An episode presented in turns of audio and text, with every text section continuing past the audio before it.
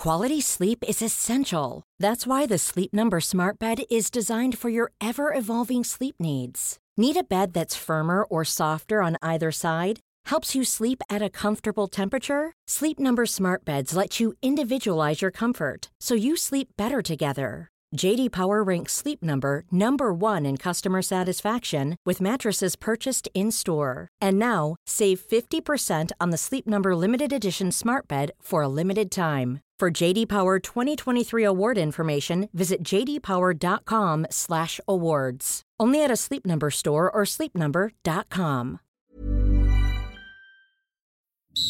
Allianz. Supporting all 32 counties through the Allianz Leagues. Hello there and welcome to the Irish Examiner's Allianz League Review. Brought to you by Allianz, sponsors of the GAA and Allianz Leagues for 27 years.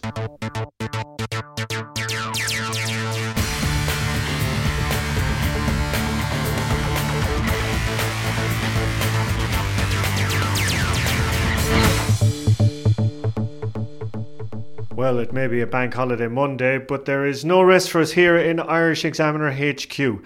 On the show today, we discuss the weekend's Allianz League action in both codes, plus we take a look at yesterday's club football and hurling finals. First up on the podcast is Anthony Daly, who was in Crow Park yesterday for Ballyhale Shamrocks' victory over St. Thomas. We began by talking not about the game itself, but the date, with Anthony believing the club deciders should be moved from their St. Patrick's Day slot. Yeah, I don't think they'd mind, Colm. You know, it'd be still a massive day out once you'd secured that it was on in Croker. I don't think the whole St. Patrick's Day matters a whole pile, to be honest with you. And I think even Henry Shefflin in his interview afterwards didn't stay on for football, now I have to admit. But listening to him on the way down the road, he said they wouldn't. You know, it's such. They played Bowden in the Leinster final, I think, was it early November? And like, just to have one match in that on Paddy's Day, it's just, that doesn't logistically make any sense, really, does it? So, yeah, I definitely think we could do with moving it on, and teams will be more ready. You know, we were there for 21 years ago, and we probably enjoyed Christmas too much.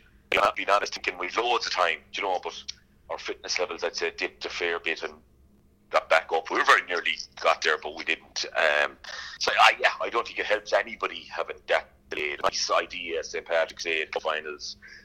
Oh, the attendance, I didn't think it would be big on by the four clubs in it, would you believe, even though there are four massive clubs. But if you look at attendance, it's like if you don't probably have a northern club, you know, either final, and if you don't have a Dublin club, you start to struggle with attendances, don't you? I mean, Killarney, like, who's, you know, the Crokes crowd are going to go, the rest of Killarney are not going to go, you know, and it's a bit, St. Thomas is sparsely populated, Ballyhale, a bit the same, you know, small enough places really, like, but obviously fantastic clubs. So, yeah, I would agree that it should be brought forward. Okay, you mentioned Henry Shefflin there. Do you buy into all this talk that he is the man to replace Brian Cody, whenever that might be? Yeah, like that has come across all of his shot column. You know, Henry, year one management. You know, not too sure how he'll get on in Kilkenny and wins the All Ireland club, but yeah, and obviously you have Eddie Brennan doing great work with Leash, and you have DJ who has done great work with Carlo IT, and now has the Kilkenny 20s for this year. So you have a few guys there now with big experience, and they're gaining that experience. But he just, Chef looks, you know, he just looks the part on the line. He seems to have that cool demeanour, you know, I'd say well able to lay it on the line when he needs to. And yes, gets the business done, and you know, I spoke to him very early in the year, like, and when he took over last year, we would have been on together with, say, in the Sunday game and things, and I was with Chemical Crokes and how are things going, and we almost arranged challenge matches, just didn't come off because of one thing and another. It didn't suit us, didn't suit them, and he had problems with certain guys, you know, and would have told me who they were, and I knew who they were, and by God, they were ironed out, and they were ironed out by one guy, and that was Henry. And so he would have that ruthless streak. yeah, it's just a fantastic day for them yesterday, and they got a bit of a scare in the Kilkenny semi-final, and from then they've steamrolled really everyone else. Bar, fair enough, the Ballygunner put it up to them for a long, long time. That was a great battle in the semi, but yesterday again, 2.28. I mean, and Thomas has only got their goal really late. 6 minutes of injury time, I think, from Liverpool. So yeah, they were miles ahead of Thomas yesterday. And I've said it in the piece, the system is all wrong. Yeah, I was just going to go on to that. The core argument that you were making in the piece is that Galway clubs coming out of Galway are completely hindered in the lead up to an All-Ireland final. Oh, and helped as well, Colm, let me tell you, because you took the situation when you were in around the Galway semi-finals.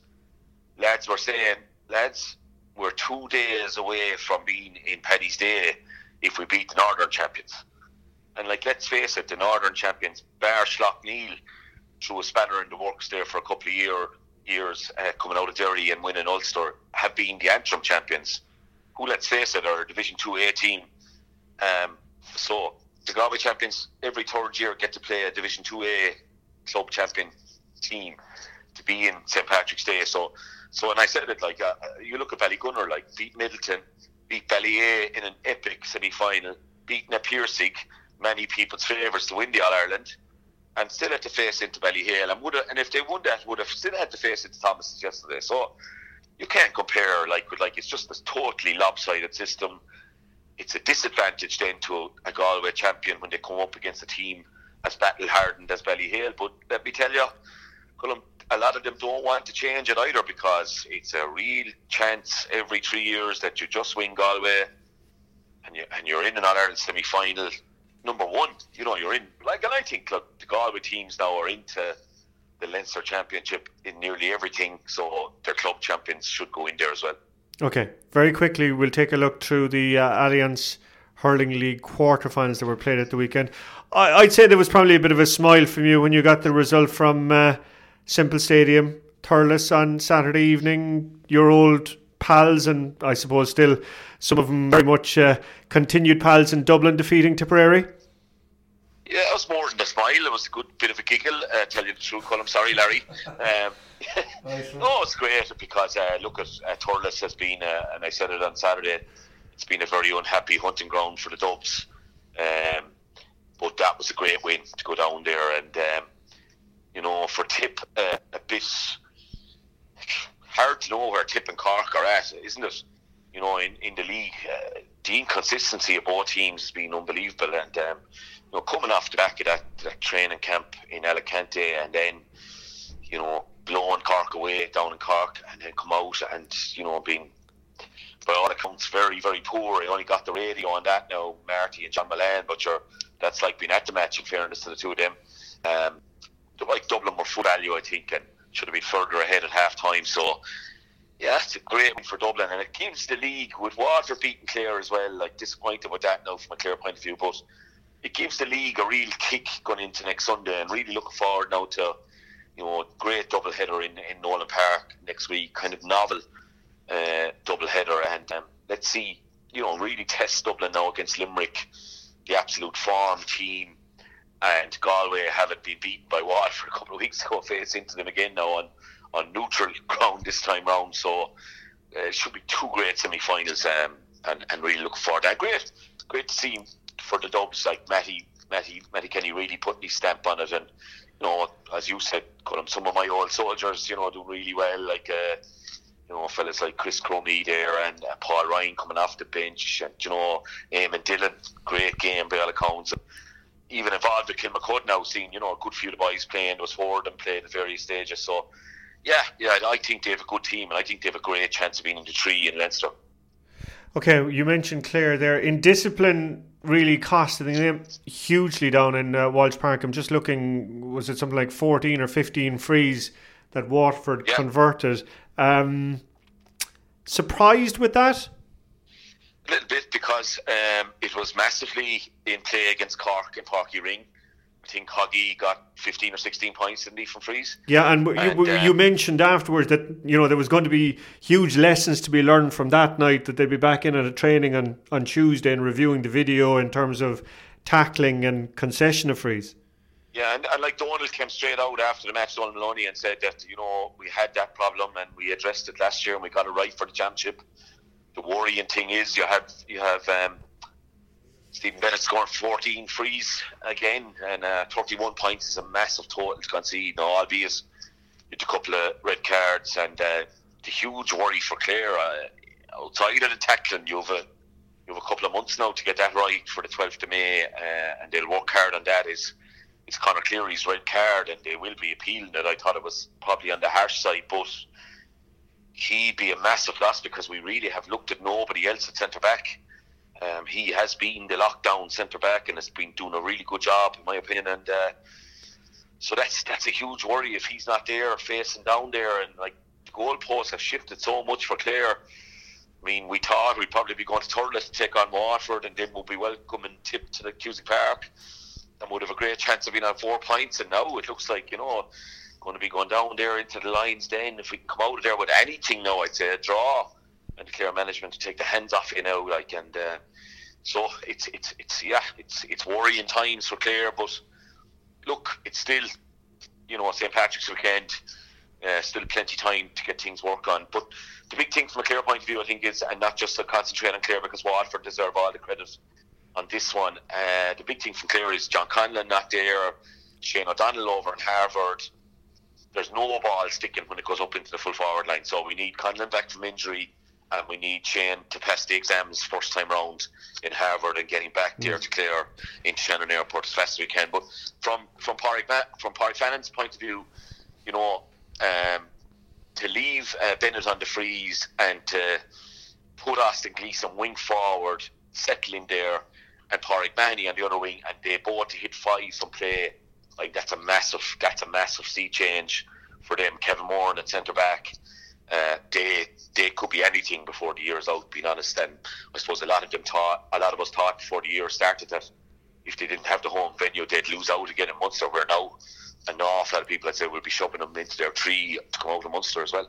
Okay, finally, Galway-Wexford, Galway 3-21, Wexford 3-11. How would Davey be after that result? He'd be gutted, and he was seriously losing it with Colin McAllister at half-time, and, you know, Davey needs to channel that. He knows that himself. Like, he goes off on one or two of those every so often, and, you know, it's not a... Look, that's Davey. That's just in his make-up. Like, and he has tried to control that over the years and has got much better at it. And, you know, practice makes perfect. But, I mean, it did seem like some of the frees were very harsh. But at the same time, when he looks at the video, he will say, you know, we were ill-disciplined. But, like, they went down leading by a point, going down the tunnel in Salt Hill, and, like, we all know the Salt Hill breeze is a bigger breeze than anywhere else. But, like, to be outscored 3-8 to 6 points in the second half would be a real worry for him. And, yeah, look, I think, again, it's Wexford are in 1A and were very, very competitive in every game. I'd say outside of Limerick, maybe they were the most consistent team in 1A. And Galway weren't really consistent. They drew with Carlow. They lost to Waterford. You know, they finished third in 1B, and now they're getting, you know, a bit of stability come back into their play. They're into the semi-final, and I'm sure Mihal now will be looking at kicking on and trying to go all the way at this stage. I mean, what has anyone to lose now with a four semi-finalists? Only go on and try and win it.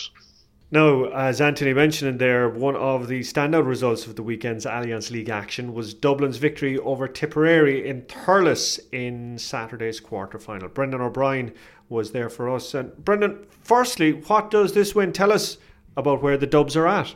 It probably confirms what we suspected off the back of their 1B campaign, especially the second half of that when they started meeting maybe some of the bigger teams. Matty Kenny is clearly pointing them in the right direction at this stage. But it's probably a win that suggests they're a little bit further down the line than most of us imagined. This was Dublin's first win over Tip in almost 3/4 of a century. And the way that they just dug in down the stretch was very, very similar to the manner that they won their last two games against Waterford, which was their first against the McCarthy Cup contender in 2 years, and Leash. in that they found a way to win both times when it would have been just much easier to fold. And Brent, what did you think was the most impressive aspect of the win? Well, again, the manner in which Dublin responded to Tipperary wiping out their first half lead was probably the winning and the losing of the game. 4 points up at half time, having had the wind at their backs, like that lead was just wiped out in the space of 4 minutes. And Tip just came out and played much better hurling in that period. There was no wides. Their movement was slick, their touch was good, and it looked really, really bad for Dublin. So you're looking at the clock thinking there's over half an hour here to play. They're against a very, very stiff wind away to Tipperary, where they did an awful record, and yet they never buckled. And Tip actually came back again and levelled twice more in the course of the second half, but they never got their necks in front. Dublin just found an answer every time they were asked a question. Very, very impressive. And who stood out for you? Well, maybe the first thing to point out is the fact that, again, Dublin didn't have Conal Keeney or Mark Shute. And you add to that then at the weekend, Liam Rush was a withdrawal with an injury that he picked up against Laois. Shane Barrett was absent as well. So, this was by no means a fully locked and loaded Dublin team. Again, Paul Ryan, Keane Boland, they only came in off the bench but scored 4 points between them. So they're all huge positives in themselves even before you get into the starting 15. And if the basis of every good team's defence, well then Dublin look really, really well set. Yadon O'Donnell, Sean Moran down the spine, who were absolutely brilliant under the high ball and in general, and they claimed 4 points between them as well on the day. They really only gave Tipperary, I'd say, a half a sniff at goal, and that was a brilliant long-range effort that was struck low to Alan Nolan's left, and he kind of turned it around the post, and that was it. So it's not like Tipperary were, sniffing around the goals all day. They just weren't. They didn't have that opportunity. And not just in defence then, obviously. I mean, you don't score to score like Dublin did and not have players further up the pitch. So you look at Danny Sutcliffe, who was heavily involved in the midfield and who was brilliant a couple of weeks ago against Waterford. Eamon Dillon got 1-3 from play. Oisin O'Rourke was great from dead balls.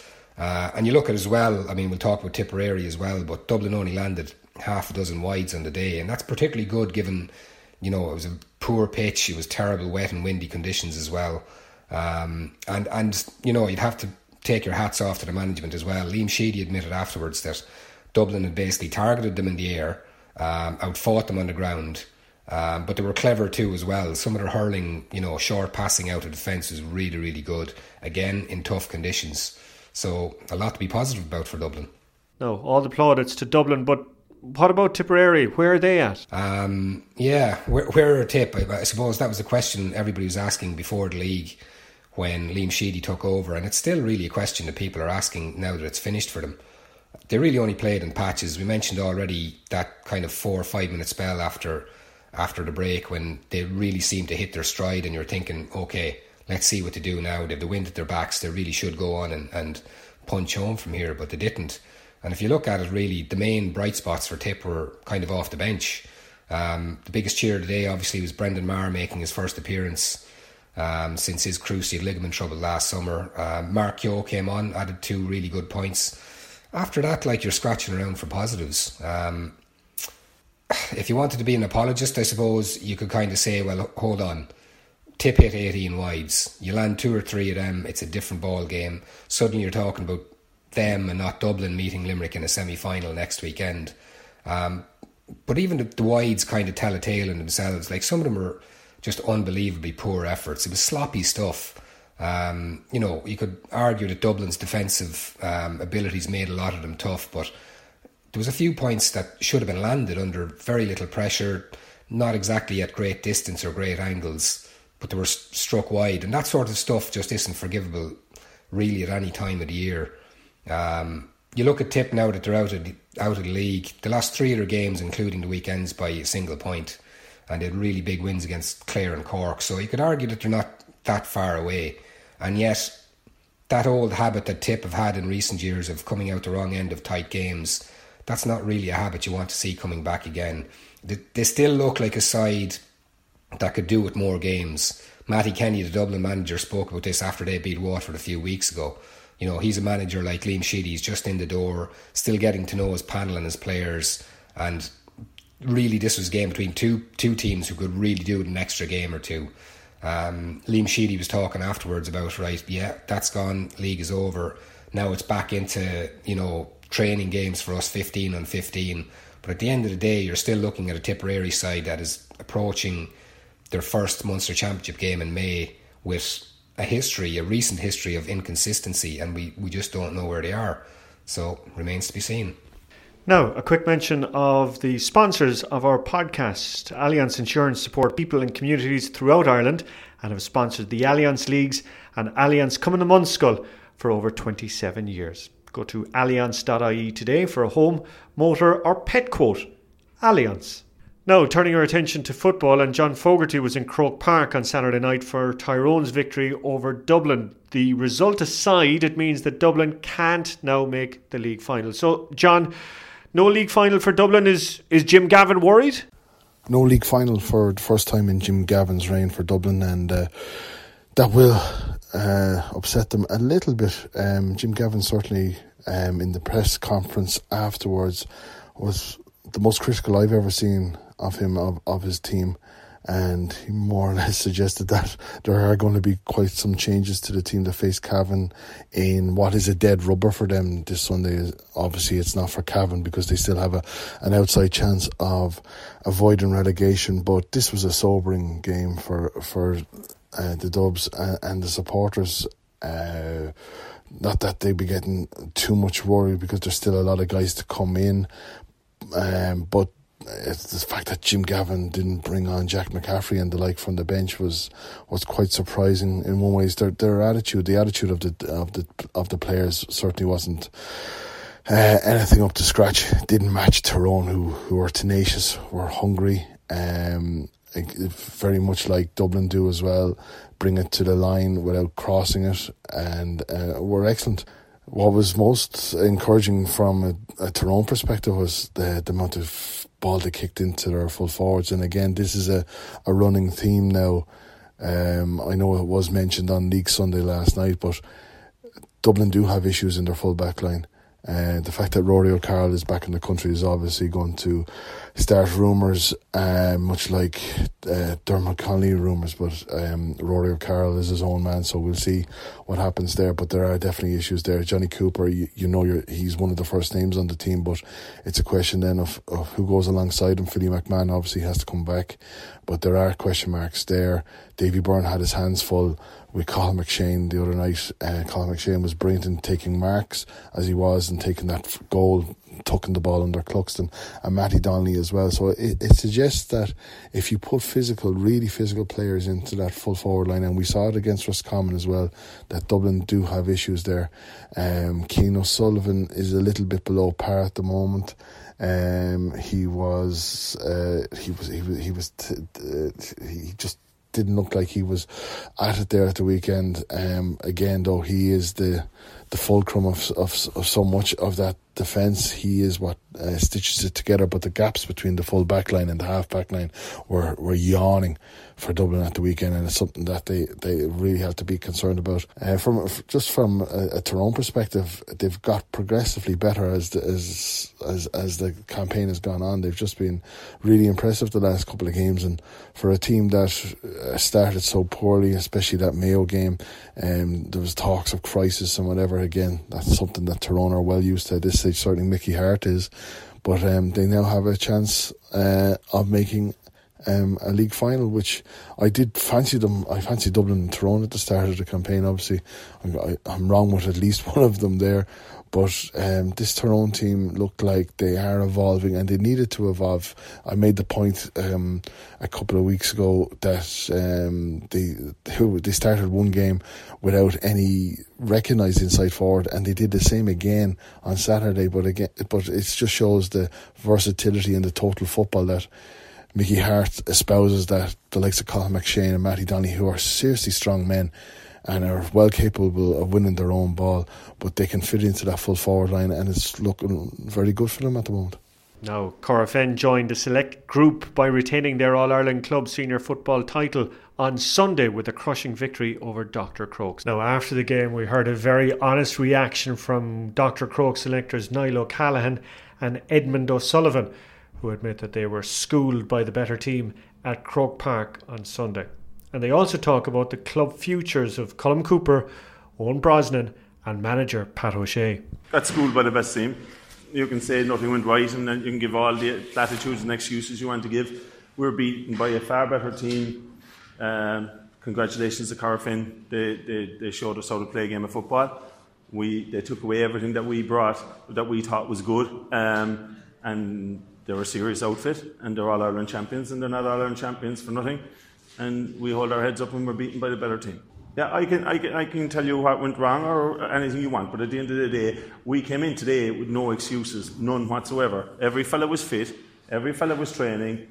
We were confident enough coming in, and at the end of the day, Cara Finn beat us better. They played us better, they took away our strengths, they played really good football. You can say the sending off was a turning point. It wasn't really. We can be honest enough, we were beaten by a better team. I can give you anything you want to hear, but at the end of the day, they schooled us. Do you think it's the last Colm Cooper will play for Crokes now? Is that generally accepted? No, I'd hope we'd not. Hope not. I'd hope not. I thought he did quite well when he came on. Obviously, it's a conversation that we have to have with Colm, but I think he's a huge amount to offer. But I don't know, would he be prepared to be offering it from the bench or starting? So I don't know what it is with him. And my player Owen Brosnan he's run out of Crow Park this afternoon, Grace Crow Park. Yeah, but I suppose to me, in fairness to Owen, it wasn't, he got his run out. I mean, you were at all the O'Donoghue Cup matches this year, Owen, you were at all the O'Donoghue Cup matches. Owen Brosnan was our best player. So, at 38 years of age, and Kieran had a great game for them at fullback today. Owen deserved to be there today. Great club servant. And again, Owen or Colm or anyone else, you'd hope they'll go on. You'll hope they'll be part of the club, and the club will go on. And this is tough for us because there's so many people within the club that have helped our journey. We have a group of 6 or 8 women that come to training every night and cook a meal that a 5-star restaurant wouldn't cook for the boys because they're part of our club. And they're the people I'm so disappointed for to go face those people again because we've left those people down. They've made such an effort.